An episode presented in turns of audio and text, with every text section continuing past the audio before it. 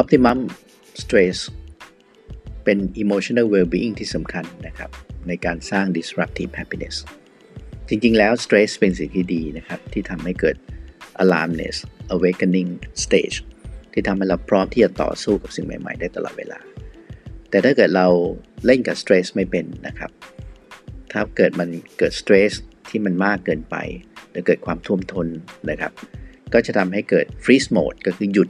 หรือว่า ท่วมทนโหมดก็คือ เกิดการซึมเศร้าขึ้นมาโดยที่เราไม่รู้ตัวนะครับ เพราะนั้นการที่เล่นกับ stress แบบ optimum สิ่งสำคัญก็คือกระบวนการ กระบวนการแรกก็คือว่ากระบวนการที่เข้าใจ body intelligence ว่าเขาส่งสัญญาณมาให้เรา ว่าตอนนี้ stress level ของเราอยู่ที่ไหนนะครับ ถ้าเราแยกออกมาเป็น0ถึง10 ปัจจุบันนี้ถ้ามันอยู่ใน0ถึง3เกิดอะไรขึ้นครับ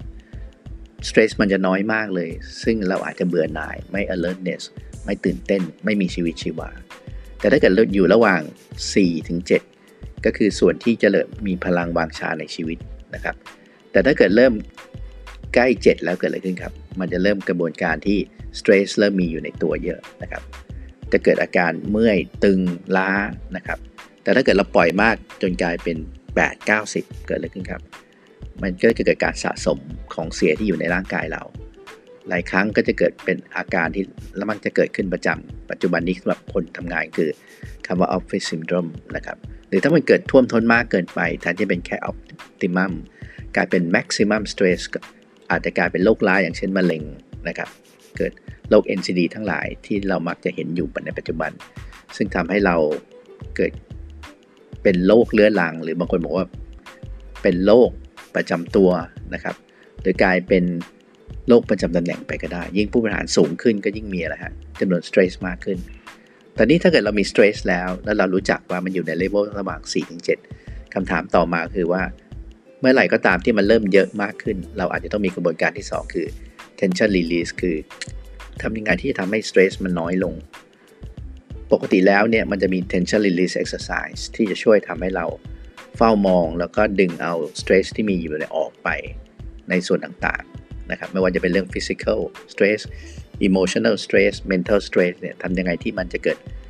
การขับเคลื่อนสิ่งเหล่านี้ออกไปจากตัวเรา ซึ่งอันนี้เป็นศาสตร์ที่สำคัญเลยสำหรับผู้บริหารแล้วก็ผู้นำรุ่นใหม่ที่ต้องรู้ว่าทำยังไงที่จะช่วยผ่อนคลายสเตรสตรงนี้ให้เกิดขึ้น แล้วก็น้อยลงในตัวของทีมงานของเรา ไม่ฉะนั้นแล้วเนี่ยการ engage หัวใจของเขาเนี่ยก็จะยากเพราะเขาจะอยู่ใน free stress คือไม่ตอบโต้กับเรานะครับ เราให้งานไปก็คืออยู่เฉยๆแล้วแต่เจ้านายสั่งกันแล้วกันนั่นการเล่นกับ optimal stress เนี่ยเป็น strategy เป็นส่วนที่สำคัญเลยนะครับว่าทำยังไงที่เราจะให้มันอยู่ในจุดที่พอดี จุดที่มีความ